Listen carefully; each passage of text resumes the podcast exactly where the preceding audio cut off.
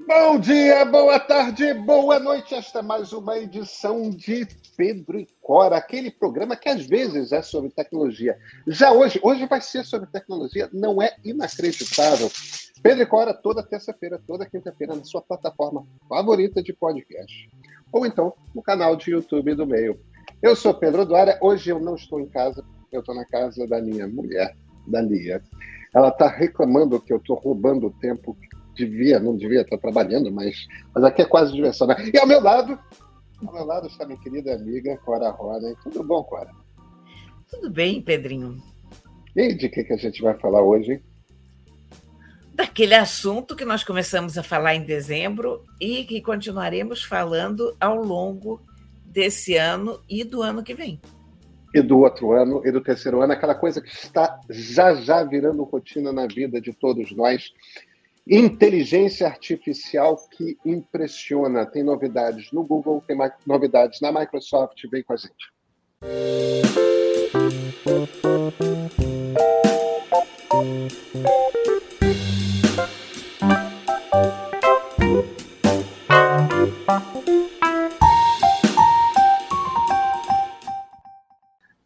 Quora Ronen. E o Google lançou o Bardo.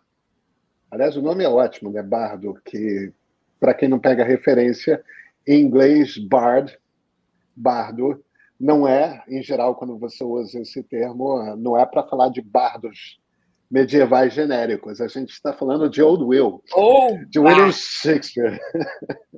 é uma brincadeira Sim. com William Shakespeare, que é o grande autor da língua inglesa, né?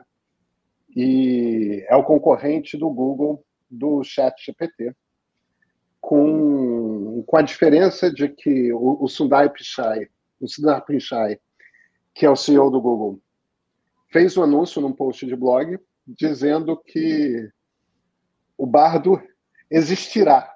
Algumas pessoas já estão testando ele e depois vai ter é, sua distribuição ampliada e todos teremos acesso a ele. Ao que tudo indica, vai ser algo muito parecido com o ChatGPT, com a diferença que é movido aquela, aquele motor de inteligência artificial que é o Lambda é, do Google. E tudo tem um certo cheiro, até porque o blog post não explica tanto assim a respeito do que o Bardo é. Tudo tem um certo cheiro, Cora, de que foi feito muitas pressas, né? Mas olha, eu já vi, olha, a gente que acompanha esse mundo de tecnologia desde sempre, eu nunca vi uma tsunami tão avassaladora de uma certa tecnologia quanto a velocidade com que, com que chegou o chat GPT. Porque a gente vinha falando em inteligência artificial há muitos e muitos anos. Uh, inteligência artificial já existe em trocentas coisas que a gente usa, uh, mas a gente nunca era capaz de identificar. A gente não, porque nós eu não digo eu, você, eu digo usuário. Uhum. O usuário que pega uma Alexa, ups, ele, ele não está. Ele não sabe exatamente. Uma resposta de um usuário. Olha aqui. Alexa, chega, chega, chega. Quando a gente fala na Aurora,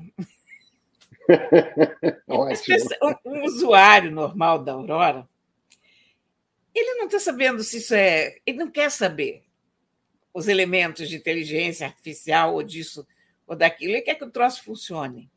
De um modo geral, quando você vê aquelas recomendações do streaming ou da Amazon, são coisas que a gente vê todo dia. Recomendações de livros para você, recomendações de filmes baseados nos filmes que você já assistiu. Tudo isso é inteligência artificial. É. Mas a primeira vez realmente que a gente dialoga com uma inteligência artificial de uma forma convincente foi com o ChatGPT. Isso foi eu, em novembro. Repara, nós falamos nisso em dezembro, eu acho, nós dois. É, é. Ainda, ainda era, no, no começo de dezembro, era uma novidade que tinha aparecido naquela semana. Eu, eu, eu acho, Cora, que é um pouquinho mais amplo do que isso. Eu concordo com todo o seu raciocínio. Mas eu diria que o marco, que é certamente do ano passado, é o surgimento daquilo que eles chamam de eh, Gen AI, né? Generative AI. Como é que a gente traduz generative? Geradora?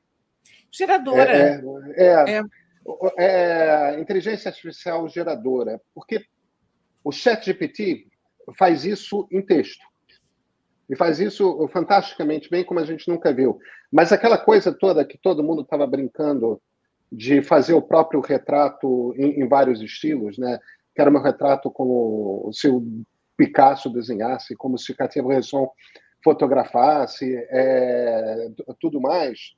Aquilo também é, esse, é, é essa mesma descoberta de você produzir algum tipo de informação, de conteúdo, a partir de uma inteligência artificial.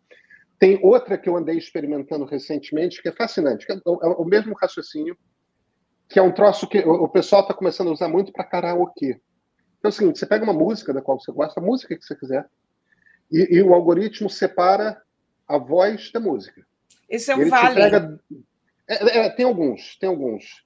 É... Mas, em essência, ele te entrega uma faixa de MP3 uhum. ou de Wave com a música, outra faixa só com a voz. E aí você pode usar a música para fazer karaokê, ou, ou, ou, ou, você pode dar outros é, usos para coisas. Se, se você está no vale, no vale você pega qualquer música e você tira a voz que você quer. É, é. E, mas você mantém toda a estrutura por trás. É, é exatamente isso. É exatamente isso. Eu tinha uma situação em que eu estava com vídeo e eu precisava e tinha uma eu não usei para karaokê, eu tinha um vídeo que tinha uma conversa em primeiro plano e tinha uma música de elevador no fundo. Eu precisava tirar a música. Eu joguei a, o, o, áudio do vídeo para lá, aí reimportei o áudio só com a faixa do, da, das falas e joguei. É, é, é incrível. Mas a, é, é. questão do, mas a questão do chat GPT e eu acho que teve essa, essa característica de tsunami de gerar tanto interesse, e ainda não acabou, nós estamos aqui falando disso. Uh, todo dia a gente vê uma matéria em jornal, na primeira página de jornal, olha aqui, isso, a gente sabe como é difícil tecnologia e parar na primeira página do jornal, não claro. sendo pelo aspecto econômico, porque, claro, o noticiário econômico sempre ocupa muito espaço, então Facebook caiu não sei quanto, perdeu não sei quanto, ganhou não sei quanto, tudo bem. Mas eu passei não sei quantas décadas falando de tecnologia e para conseguir uma chamada de primeira página eu suava com muita dificuldade. Eu ia lá gastar muita saliva no, no aquário da chefia para dizer, mas isso é muito interessante, mas olha que tecnologia linda. E as pessoas ó, nem tchuns, nem se interessavam. Agora, o que a gente tem é que, pela primeira vez, você tem uma inteligência artificial íntima e pessoal. Ela não está mais acoplada a um sistema. Ela não faz mais parte de um editor de imagens ou de mesmo editor de texto, nada disso. Você conversa. Então você manda uma pergunta e ela te devolve uma resposta. Para quem não está acompanhando o movimento da inteligência artificial ou não identifica o quanto a inteligência artificial já está no nosso dia a dia, essa característica simples, a singeleza, a facilidade de uso do chat GPT é que é muito chocante. Eu é, tenho tem coisas... percebido... Tem, tem... Eu, eu, acho, eu, eu acho a coisa das imagens muito impactante, tá? Mas eu concordo com você que tem algo no texto que, que pode dar na cabeça de muita gente um tipo de clique que as imagens produzidas por inteligência artificial não, não, não, não traz. Teve, tem uma matéria que saiu, na, se não me engano, na Wired, uns meses atrás, de um programador que pegou o, o, o motor que está por trás do ChatGPT, que no fim das contas é um, é um motor né? O ChatGPT, esse motor está aplicado a um determinado a um chat, né? Mas esse motor você pode treinar ele de muitas formas diferentes, o mesmo a, a mesma máquina de inteligência artificial. E, e esse programador pegou, é, ele estava num processo de luto em que uma namorada com quem ele tinha vivido muito tempo havia morrido. Ele pegou todas as mensagens que ele havia trocado com a namorada e treinou o motor para para falar com uma moça. Aí começou a interagir com o chat. E, e, e, o que ele conta é que teve um determinado momento em que ele deu uma descolada da realidade. A gente está falando de uma pessoa de luto, né? Deu uma descolada ali do tipo. Ele, ele sabia que ele estava falando com uma inteligência artificial, mas a sensação de estar conversando com a moça era uma coisa tão real, tão real, porque era, eram as coisas que ela falaria. Era o jeito dela escrever. Era e eles tinham uma relação digital de se falar por por mensagem o tempo todo. Esse é um tipo de coisa que você precisa de uma, ainda de uma sofisticação tecnológica para aplicar, porque você tem que treinar o, o, o, engenho, né? o engine ali de inteligência é. artificial. É. Mas esse troço em breve tem possibilidades essa tecnologia que as pessoas não têm muita percepção. Você vai poder ter a sensação de conversar com pessoas que não estão mais aí. É... é e quando você começar a, a, jogar vídeo, quando você começar a jogar áudio, sintetizador de voz, cara, é, a Adobe lançou há pouco tempo uma ferramenta de podcast que é também de Gen AI, né? de, de inteligência artificial geradora. Que é o seguinte: você pega o áudio que você gravou, aí você manda para esse site da Adobe e ele te devolve um áudio que ele recria inteiro. Não tem ruído de fundo, as vozes estão no mesmo nível de altura, tudo mais. Aí você pensa, ah, a inteligência artificial ela limpou o áudio. Não, ela não limpou o áudio. Ela refez. Ela recriou todo o áudio da sua conversa e fica aquele podcast com áudio impecável, perfeito, com a voz das pessoas e, e tudo mais. Quer dizer, a gente, a, a, maioria das pessoas ainda não começou a perceber o impacto que essas inteligências artificiais vão ter na nossa vida. E o Google está muito correndo atrás, né, Cora? É essa loucura de tinha tecnologia e senta em cima. Tem que correr mesmo, porque isso vai mudar a nossa vida de uma forma que a gente não imagina, ou que a gente mal começa a imaginar.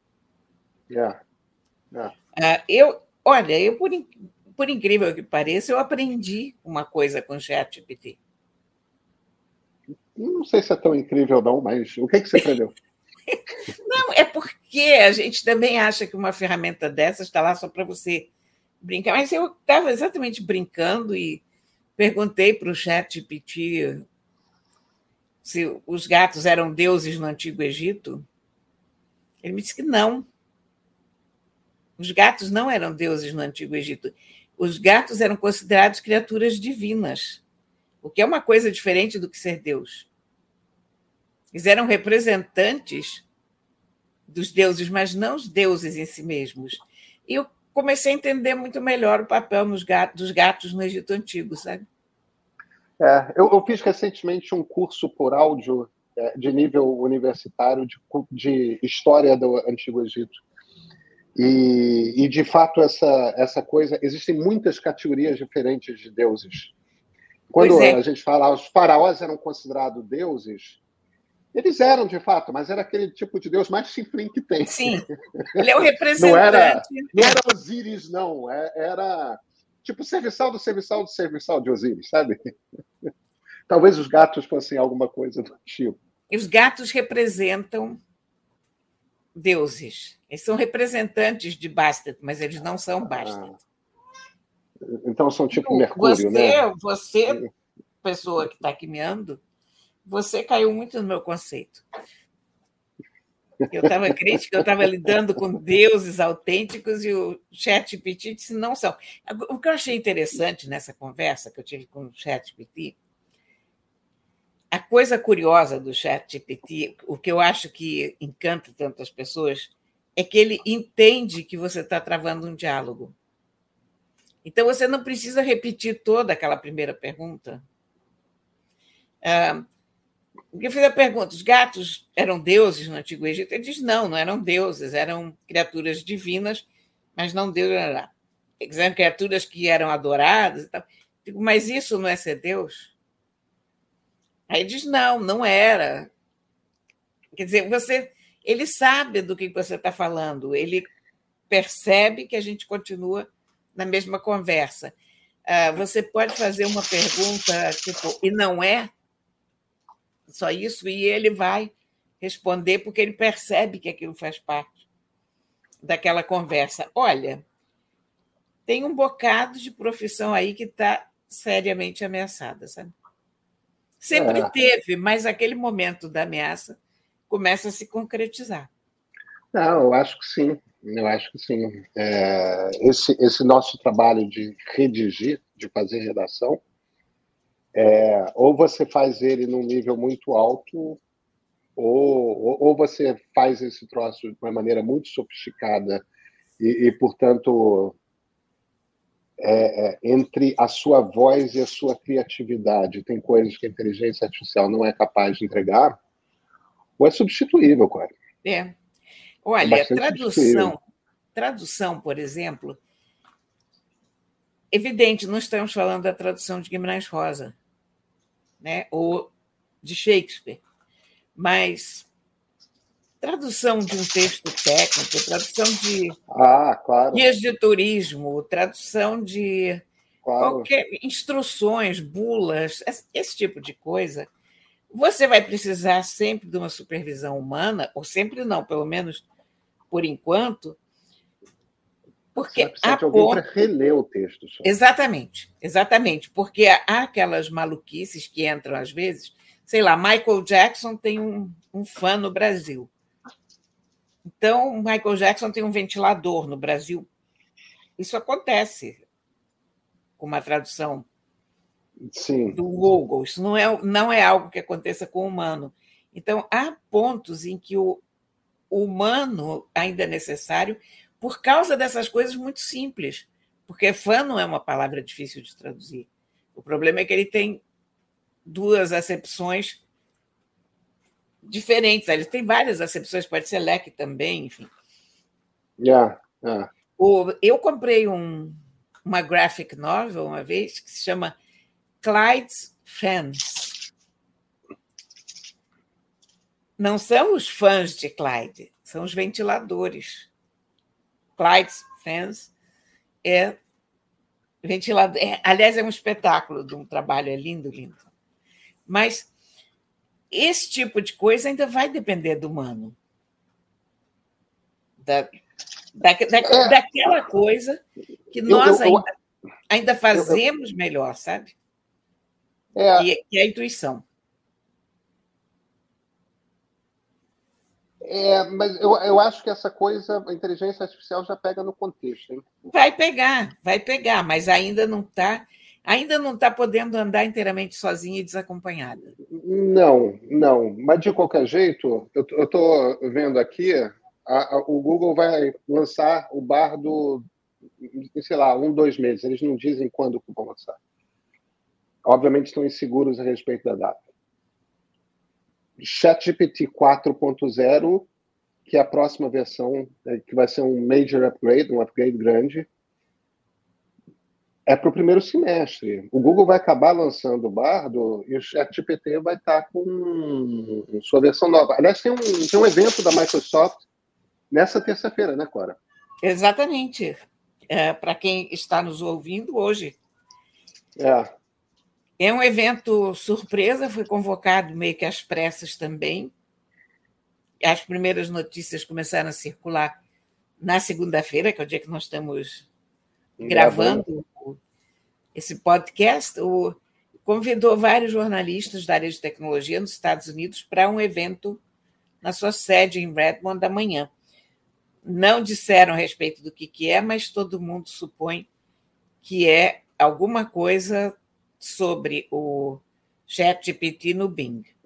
É, a Microsoft. É a ferramenta hoje... de busca da Microsoft. É, e a Microsoft hoje, não custa lembrar, é a principal investidora da OpenAI, que é a empresa que é dona do ChatGPT, né? A Microsoft. Olha, então... eu estou tão curiosa em ver onde isso vai dar, porque foi muito rápido. Você não tem essa sensação de que foi um pulo avassalador? Eu digo não no desenvolvimento dela, mas da popularização. Eu acho que foi, eu acho que foi. Mas me, me, me parece, Cora, que é um pouco como. É um, um, um pouco como o smartphone. Um ano lançou, no ano seguinte, um ano após o lançamento, um, dois anos após o lançamento do iPhone, é, começou a deixar de fazer sentido você ter um celular que não fosse um smartphone. Foi uma coisa muito rápida. Mas, é... mas demorou mais. Esse negócio. Eu, eu, eu, talvez o marco, talvez o marco não seja o iPhone, mas o aquele G4 que foi o primeiro celular Android. Quando os Androids começaram a se popularizar. Cara, eu não é. sei. Eu realmente não sei. O... Eu nunca vi nada que pegasse tão rápido ou, ou que causasse uma comoção tão grande em tão pouco tempo. Sabe? Você Quer talvez tenha que... razão. Você talvez tenha razão. E que de repente virasse assunto diário em toda a imprensa, não é só na imprensa especializada. O Globo publicou esse fim de semana uma entrevista com o ChatGPT, ele é muito engenhoso.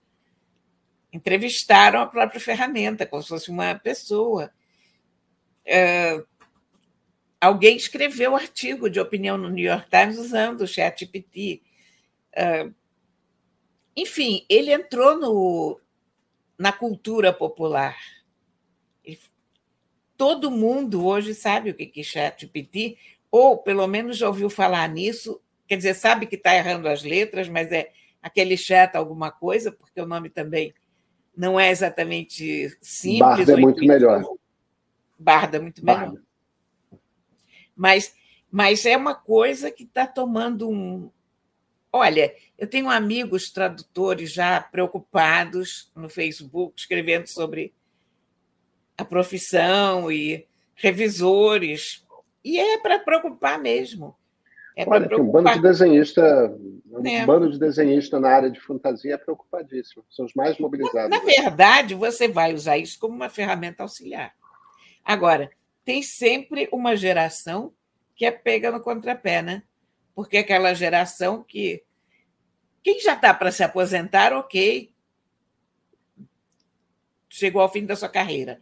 Quem está começando a sua carreira tem essa ferramenta que vai poder ajudar, é o caso de aprender como usar ela a seu favor.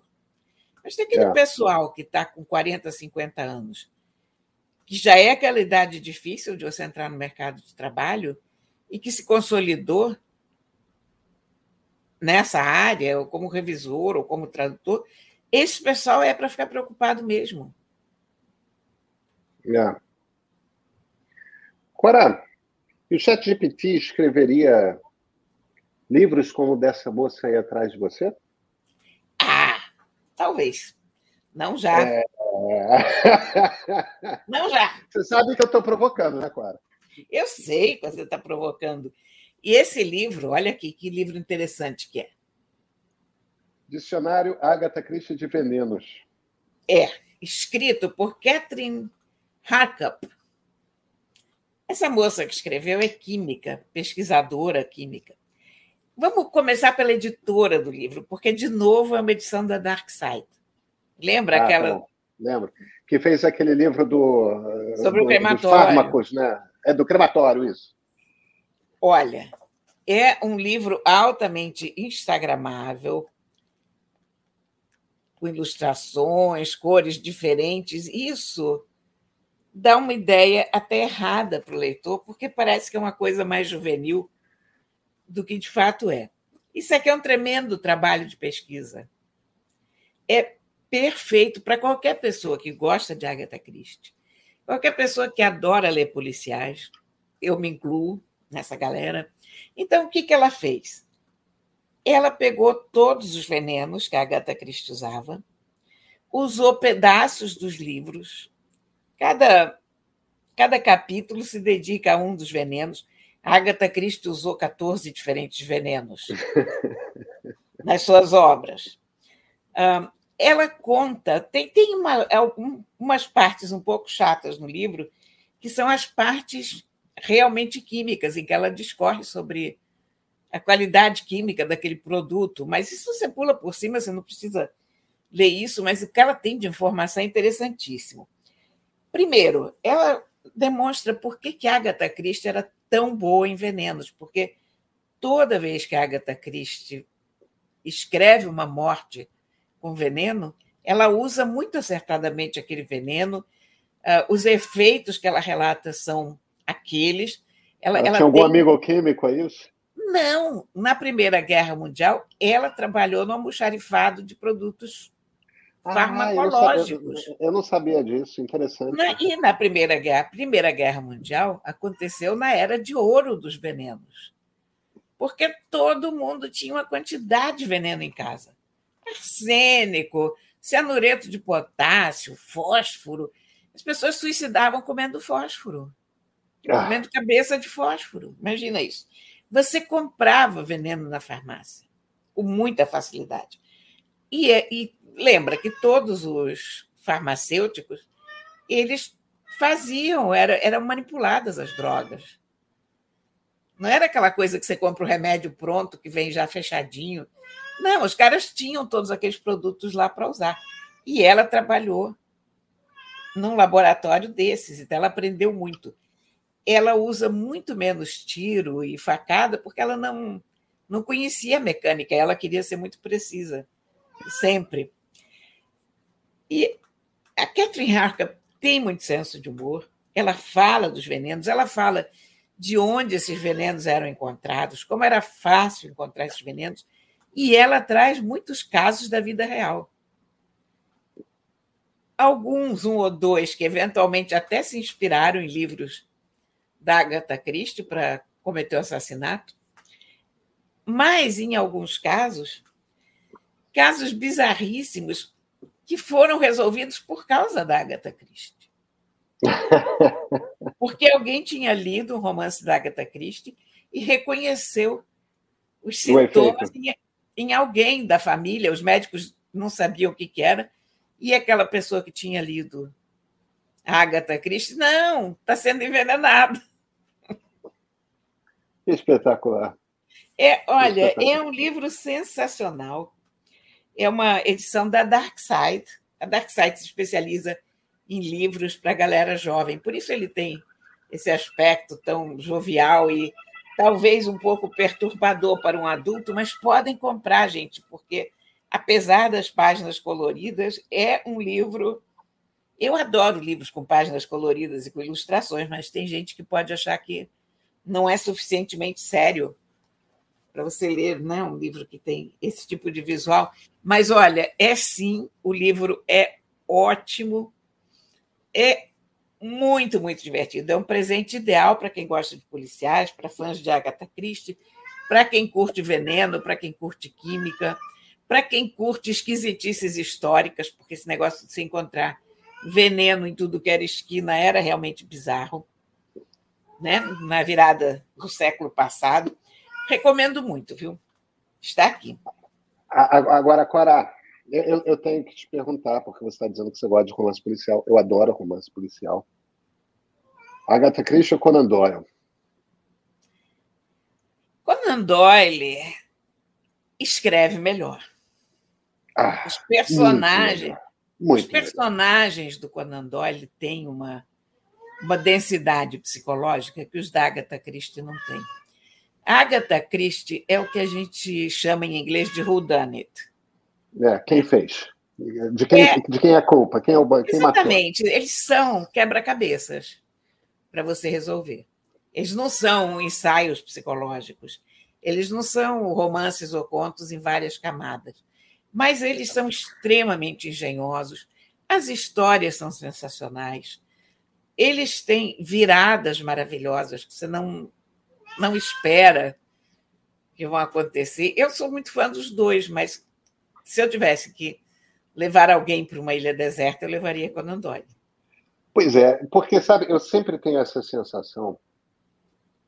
É, eu gosto muito de romance policial, eu gosto mais ou menos de Agatha Christie. Eu me divirto, mas tem uma, tem uma coisa ali que. Tá, tá, tudo bem, vamos, vamos adiante, vamos adiante. Não, não, não precisa dessa enrolação. Eu tenho, uma certa aflição com. E eu acho que você deu um eu gosto tanto do personagem Sherlock Holmes. Eu gosto tanto do personagem Sherlock Holmes que eu já li, inclusive, por falta de outros Conan Doyles, a, a, alguns dos livros de imitação, né? Que outras pessoas usam os personagens. Não são a mesma coisa, nenhum chegou lá. Não são a mesma coisa. E Não. a diferença, em, em essência, é os traquejos ali da intuição do Holmes, como funciona, todas essas coisas meio que estão ali, aquela visita inicial a 24B Baker Street, todas todas aqueles Não, mas ritos, nenhum chegou lá. Mas nenhum chega lá, porque tem uma coisa ali da relação do Watson com Holmes, da, do o, o, o, humor inerente a tudo que o Holmes fala e que não, nunca está muito claro, mas é sempre há humor tem uma densidade naqueles personagens que não é, enquanto que, os, que não é um, um, gimmick, não é um truque, é, apenas, tem mais do que isso. Enquanto que nos livros da Agatha Christie eu tenho sempre essa impressão de que, no fim das contas, é, ela montou um quebra-cabeças para você decifrar. É, Mas é mais e, isso. E é, ela, ela... E, e, é imitável, é bastante imitável. Agatha Christie, sim. É. Agora, ela tem dois livros que eu acho excepcionais, aí como trabalho literário mesmo. Ela tem a autobiografia dela, que é absolutamente sensacional. E ela tem um livro que se chama Come Tell Me How You Live, no título em inglês, que é a história dela com Max Malone nas escavações na Síria, escavações arqueológicas, como é que funcionavam aquelas temporadas de arqueologia uhum. no, no, Oriente Médio. Se chama Come Tell Me How You Live, é um trocadilho, porque Tel, Tel Aviv, por exemplo, né? Tel é um uhum. morrinho. É onde você. Ah, é onde você. Eu não sabia distingue, disso. É, é onde você distingue aqueles pequenos, aquelas pequenas elevações, que eles chamam de Tel no, no Oriente Médio, são as, aquelas elevações que têm cidades ocultas embaixo. Uhum. Que, você, que aquela areia foi se juntando ali, porque haviam coisas construídas e acabam soterrando as uhum. cidades. Então, toda vez que você começa um trabalho de arqueologia, você começa num tel. Então, Come Tell Me How You Live é, tem um trocadilho interessante aí. E eu, por acaso, traduzi esse livro há 50 anos, sei lá quanto tempo, e eu botei como título Desenterrando o Passado, porque como é que eu ia traduzir Capital Miral e o livro? Aí eu tive que fazer esse trocadilho em português, né? Desenterrando o Passado. Porque ah, o passado eu, dela. Eu nunca, eu nunca tinha ouvido passado. falar desse livro. Eu nunca tinha ouvido falar desse livro. Que interessante. Porque ele não é um livro policial, é engraçado. Nem a autobiografia, nem esse livro são grandes best-sellers, ou sequer são muito conhecidos, porque os fãs da Agatha Christie gostam mesmo dos whodunits, né? dos whodunits, o, os livrinhos de policial, de mistério e tal. E quando é, você compra autobiografia, a autobiografia é uma coisa completamente diferente. Então, eu acho que as pessoas que poderiam apreciar a autobiografia dela não compram porque. Ah, é Agatha Christie. E o Come Tell Me How You Live cai na mesma, na mesma coisa, mas eu acho uma pena, porque acho dois livros muito bons, independentemente de serem Agatha Christie ou não. Não, mas só porque ela escrevia livros formulaicos não quer dizer que ela não soubesse escrever. Ela, ela, escrevia, ela escrevia muito bem. É, é aquela, é aquela coisa que eu já contei para você que eu, eu, sempre achei que Sean Connery tinha se tornado um grande ator, até ver um filme muito antigo da Disney chamado Darby O'Gill and the Little People, é, que eu não sei como é que foi lançado no Brasil, um filme dos anos 60, mas é anterior a ele, esse James Bond. Ele, tá, ele tem uns 20 anos, 19, 20 anos lá, um garoto irlandês no filme, né, não escocês. Ele está excepcional. E só então que eu me toquei que ele era um canastrão nos filmes do James Bond, porque o papel exigia. Claro. Como bom ator, ele era um canastrão. É, então, então Mas... talvez, de certa forma, você está dizendo a mesma coisa a respeito da Agatha Christie. Ela faz os livros formulaicos porque é isso que aquele livro exigia, mas não quer dizer que ela, como escritora. Tem uma coisa na Agatha Christie que é muito inglesa, sabe? Que é uma chave de, de literatura muito comum nos anos 30, 40. Na Inglaterra, você tem o P.J. Woodhouse, por exemplo, que não escreve sobre crime, mas escreve sobre humor que trabalha muito nessa chave também, com os mesmos personagens. É, é uma coisa curiosa, e você tem várias escritoras de, de livros policiais sensacionais crescendo na Inglaterra na mesma época da Agatha Christie, com a Marjorie Allen, a Dorothy Sayers. Elas, ao contrário, elas fazem personagens bastante complexos psicologicamente. Mas elas não conseguem fazer o whodunit feito a Agatha Christie faz.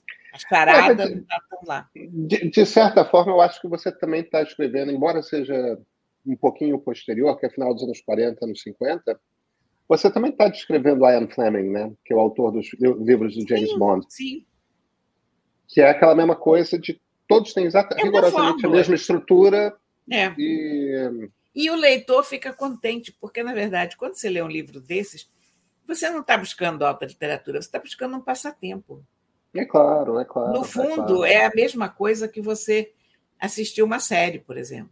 Cora, eu estou aqui mal dizendo a Agatha Christie, eu adoro John Grisham, que é rigorosamente é. a mesma coisa. A diferença é que é, é suspense, é, é, policial com advogado. A única diferença é, é essa. Pois é, são, são livros que têm o seu valor e eu adoro.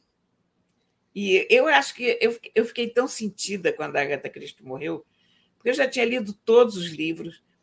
E aí, quando ela morreu, eu percebi que nunca mais haveria um livro dela novo tá para eu ler. É, é. Cora, nos vemos na quinta-feira? Nos vemos na quinta-feira. Então, até quinta-feira.